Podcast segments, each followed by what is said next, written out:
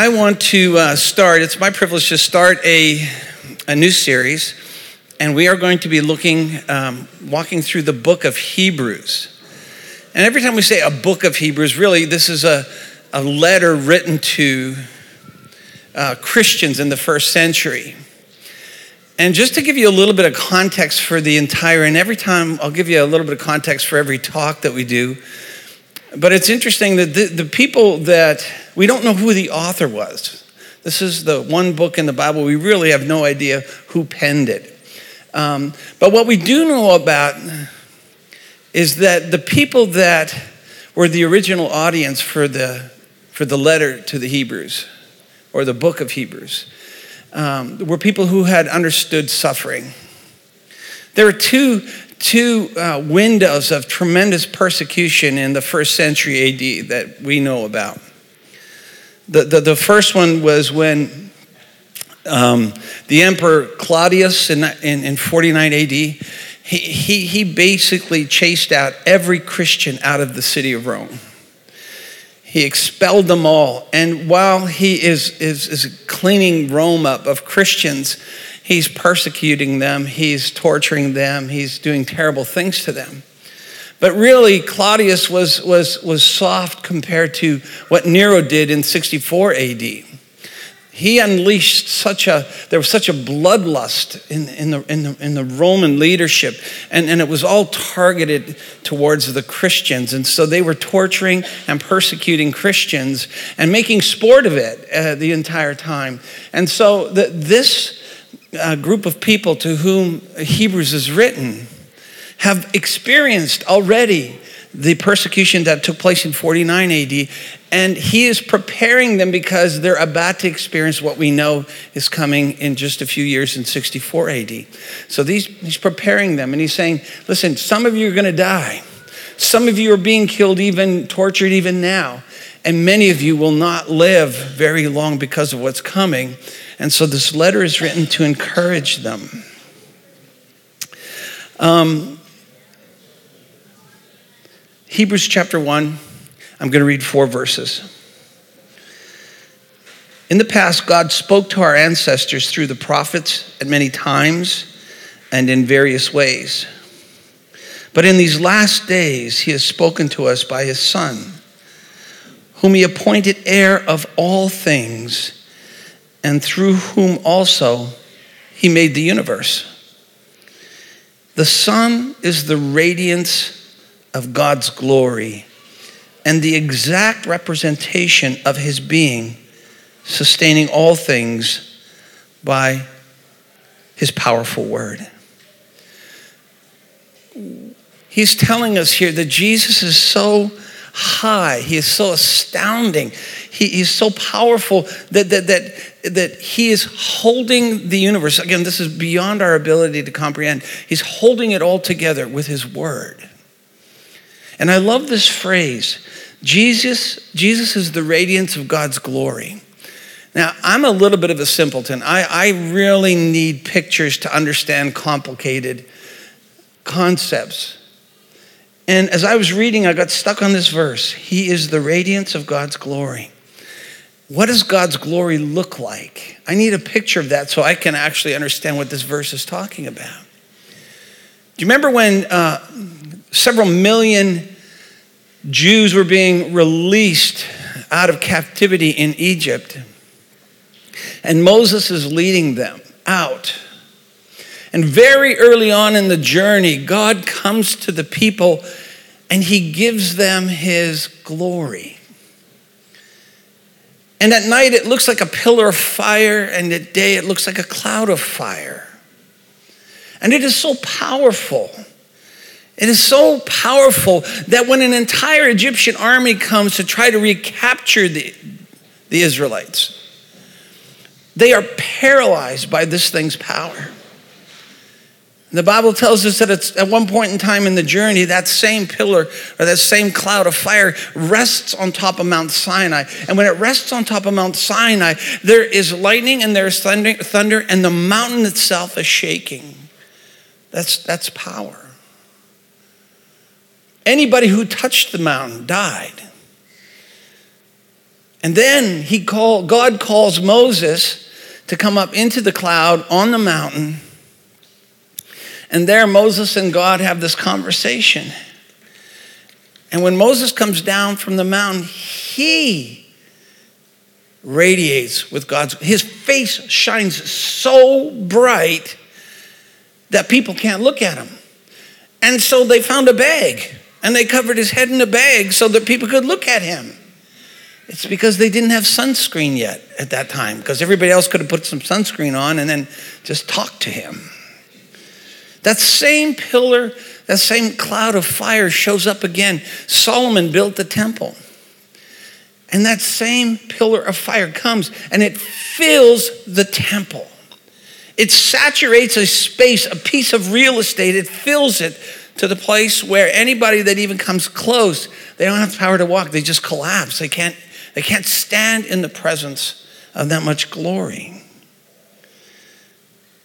See, glory is God in a form that we can see.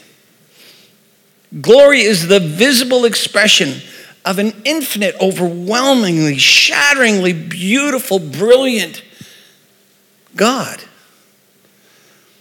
It's a picture of God's awesomeness, His strength, and His power, and His wisdom. And the Bible says Jesus is the radiance of that glory. He is God in a form that we could see. He's God in a form that we could touch. He's God in a form that we could hear. I mean, you, you, you can't even look at the natural sun with your natural eyes for any length of time without frying them. You think you could look at God's holiness, His radiance? And so He gives us Jesus. The Hebrew word for glory, by the way, means weighty or weight. It means permanent versus fleeting. It means um, uh, important versus unimportant. It means real versus uh, unreal. Because really, God is only, only God in the big picture, only God is real. Only God is permanent. Only God matters. Think about this. If you were to take your own Sherman tank, drive it onto the bridge, and then turn right, and drive the tank off the bridge into the water, into Lake Okanagan, the lake would give way to the tank, right? The tank would sink right to the bottom and the lake would make room. It would give way. It would it would quake because the tank has more weight. It has more glory than the water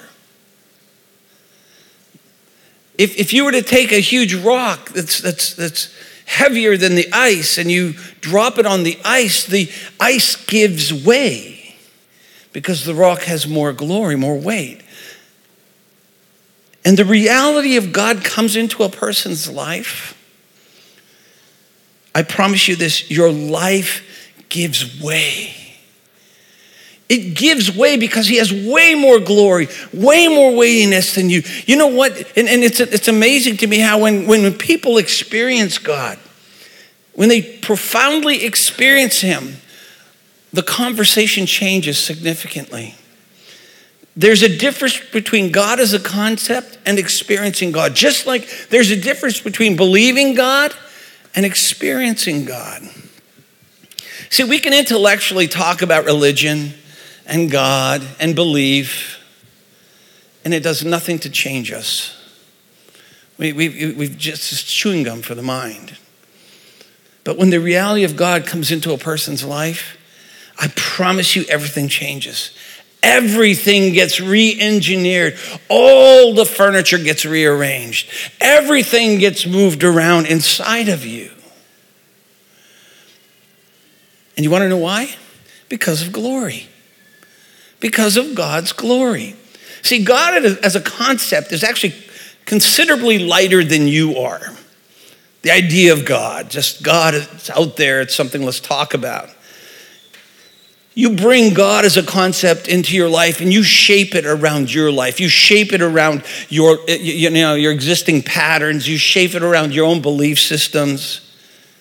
But think about this most of what we believe really comes out of our cultural moment. Most of the, the, the, the, backdrop, the context for what we believe, it comes from our cultural moment. Think about what you believe and how, uh, in this century, how what you believe is really shaped what you understand. And the cultural moment seems like it has so much weight, so much weightiness, that when your personal experience, when scripture contradicts your personal experience, if God is just the concept, you know what you do? You pick that verse and say, I like that one, but I don't like that one. And that's, that's, that's God's word right there, but not that. I think that's wrong. I'm not going to do that. But when God is a reality, comes into your life, it's heavier than you. When God comes, He's heavier. He, he, he's heavier than your agenda. He's even heavier than your beliefs. By the way, I think we should be always, always open to God's revelation expanding what we believe. I think if you lock on to your little theology, which is narrow and just, it's probably not informed, really broadly informed. I don't know why we're so afraid to, to, to read about other people's experience of God, other cultures' experience of God. I don't know why we're so threatened by that. But I've come to realize this that when, that when God comes to us and, and we experience the reality of God, um, He comes to transform us, to change us to give us his radiance. Think about Saul of Tarsus from the New Testament. I mean, the guy was strong. The guy was driven. The guy was successful. The guy had a, a mission and a passion. And he encounters Christ, the reality of Christ, and everything is changed. All the furniture gets thrown out, every agenda gets sidelined everything completely. And you can't do that to a person as another human being. That takes something that has more weight than you do as a human being. And so I found this out. You know what? When people are seeking God, for instance, when, when they're hungering for God, we try to convince them of God. When I say, you know what, just step back from the conversation and invite the person to open themselves, say, God, make yourself real to me. Make yourself real to me. When you experience God, you don't fit him into your life. He is a Sherman tank and you are the water. And you just get rearranged and, and you, get, you get renovated, seriously renovated. And the thing about renovations is they are, are always messy before they're clean, right? There, you, you walk into the middle of a renovation, you go, it's a disaster in here. But he knows what he's going to do. He knows when it's finished how beautiful it will be. It's the same way with God's word. It has power to transform because it's heavier than your circumstances. It is. It's heavier than your situation right now. It's heavier than your sin. In 2006, my friend Randy was diagnosed with stage three pancreatic cancer. And let me tell you, that was a heavy moment. Randy's an ordinary guy. He's not a super spiritual guy or anything like that. He's sitting there in the doctor's office in absolute shock because the prognosis is terrible. And God breaks into that moment with one verse, with seven words. By his wounds, Randy, you have been made healed. By his wounds, you have been healed. And those, those, those, those words drop into his heart. And he said, The only way I can explain it, he says, the words were heavier than the death sentence I just received from the doctor. The words had more authority, had more glory. They were weightier than, than, than what my doctor had just told me that they found. Those words were actually heavier than cancer cells multiplying, moving into different organs in his body. Those words were heavier than death itself have more glory. And my friend, he's he he just wrapped his little faith around those seven words and he said, God, I believe, forgive my unbelief. He lives in Hawaii today.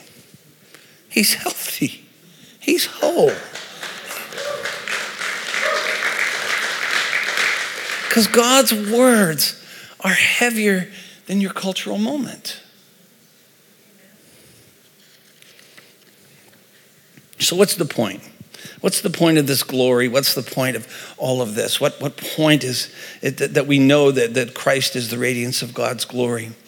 Well, it's this that just like God invited Moses to come up into his glory and they, they communed there, they talked there, in Christ, God invites us into his glory. He, he, his, his glory is there not so that we're terrified by it, but so that we're transformed by it. His glory is, is really, I think, what, what, what Paul was talking about in essence when he said that um, the God who's blessed us in Christ with every spiritual blessing in the heavenly realms. That's his glory. That was Ephesians 1 3. Ephesians 1 18 says this uh, I pray that the eyes of your understanding being enlightened, that you may know the hope of his calling and what the riches of the glory of his inheritance in the saints. The riches of the glory of his inheritance. Is it entirely possible that, that the glory of God is our inheritance? It's what we get to live in and walk in for all eternity. It's what God has made available to us through Christ to step into that kind of power to restore you, to renew you, to transform you into his image. Do you remember? Do you remember when, when, when you first experienced the power of God and the presence of God in your life? Do you remember, remember how it just rocked your world? Remember how you talked funny after that? I don't even go to Tim Hortons with people that just got saved anymore because they are just so weird. I, I, I literally don't. If we want to meet, we'll meet in my office because they, they want to go pray for everything. They want to tell everybody, but they're weird. They're just, I, I said, sit down and stop. It's, it's like they're in love and they want to point everybody to the person they're in love with. And they're just embarrassing. but you, you remember how real that was. Not so much anymore, right? For some of us, you know, God was everything. And now he's just something. How did that happen? How did, how did he get so diminished in our lives? I think there's a lot of reasons. One of them is that we're spiritually ADHD. But he was everything because you, you, you always, I'll say this again, but whatever has the power to hold your focus has the power to dominate your life. And whatever you, you always see what you're looking for. And when you're looking for Christ, you see him in everything. You see him in every verse. You see him in every song. You, you, you, you, you, can, you can find Jesus in a country song, no matter whether it's who sang it or why they're singing it. But we, we, we, we, we just lost our focus. We took our eyes off of him. And, and, and, and you, you, you, you have a tough season and you lose your focus because you're curled on your pain. But then you have a great season and you lose your focus because you're curled on your blessings. And then you're boring. Have a terribly boring season, a flat season, and you lose your focus. We lose our focus in every season. I wonder if that's why the writer of Hebrews said this. He knew that we're wired this way. In Hebrews 12, 2, he says, Therefore, since we are surrounded by such a great cloud of witnesses, let us throw off everything that hinders and every sin that so easily entangles. And he said, And let us run with perseverance the race marked out for us. Fix your eyes on Jesus, the author and the perfecter of your faith. I'm going to invite um, Cheryl to come on up with the band. You see, where you pitch your tent really does matter. Where you pitch your tent matters. Do you remember um, in the book of Genesis, God speaks to Abram? And he says to Abraham, I, I want you to leave your, where you, where you live right now. I want you to leave your family. I want you to leave your father's house. I want you to leave all your relatives. And I, I'm, I'm, you don't know where it is, but I'm going to take you. I'm going to lead you to a land. And I'm going to bless you in that place. And he tells him a whole bunch of other things. And he says, I'm going to make you a blessing. The whole world will be blessed because of you. And so Abraham takes one person from his family, he takes Lot. And, um, and they leave. And by the time they get to this place that God has been leading them, the Bible tells us that Abraham and Lot are so wealthy. They are so rich in camels and cows and sheep and goats and servants. They are so wealthy that they, they, they, they, they can't even the land is too small for them to be together and because their, their herdsmen are fighting and they're quarreling over wells and grazing grounds and things like that. And so they decide they're going to split up. And abraham says listen i'll tell you what. If you go right i'll go left. If you go left i'll go right. Well, let's just let's just leave in peace okay? Let's be cool with each other. And so they, they part ways. And this is really really cool because the bible says in genesis 13 18 that Abraham goes and he sets up camp and it makes this comment. It says, And Abraham pitched his tent towards the altar of the Lord. See, the altar was probably just a, a stone cairn. But whenever God would impress something on Abraham, he would lead him and talk to him. Abraham would build this rock cairn, and he's got hundreds of people that live with him and and that he employs and looks after. And he would bring this whole tribe together and say, God spoke to me. And this, every time you see this altar, every time you see this rock cairn, I want you to remember that this is what God said to me. And so every time he got up, every morning he got up, he opened his tent, it's right there. Lot, on the other hand, the Bible says, pitched his tent towards the cities of Sodom and Gomorrah. And Sodom and Gomorrah make Vegas look like Sunday school. All right?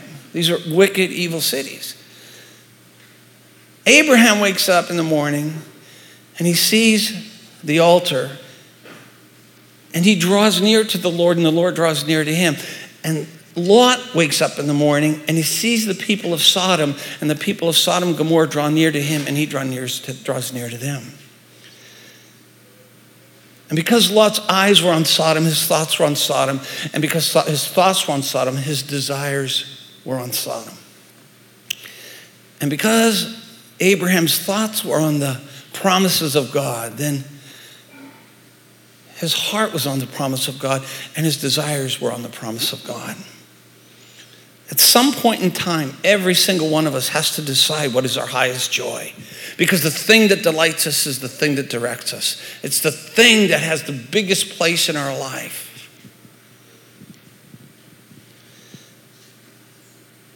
Where you pitch your tent matters. And so, if you're in here this morning, and maybe God is still just a concept, the only one that can make him a reality in your life is him. And He never comes uninvited. And so open your heart and say, Father, I, I, I've never experienced this. Right now, you're just stuck in my head. I've never experienced this. But if you're real, bring it. I'm, I'm all yours. Go ahead, rearrange the furniture, do a renovation. Go ahead. Go ahead. If you're real, I, I, I'd like to experience that. Number two, take your eyes off your worries. We worry so much. We worry so much. Take, you know what? It's, what is that producing in your life? If your thoughts are on worry, it begins to consume you because whatever has the power to hold your focus, right? Take your eyes off your worry and begin to look at His Word. And what His Word says to you has more weight than what's worrying you. And you make room for Him. And in all of these things, we make room for His glory to become our energy, our life, why we do what we do, why we get out of bed in the morning. Amen? Let me pray for you.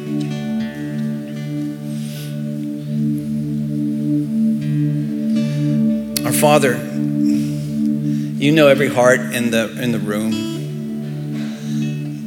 and you can see the hungry hearts. Lord, I pray that I pray that just like you came down and shook mountains, that you'd come down and shake lives. That you would be so profoundly real that we, we don't know what to do with you all the time, but we cannot deny that you're there and that you're working in us. And so, Father, we ask you to come. Make yourself real to us.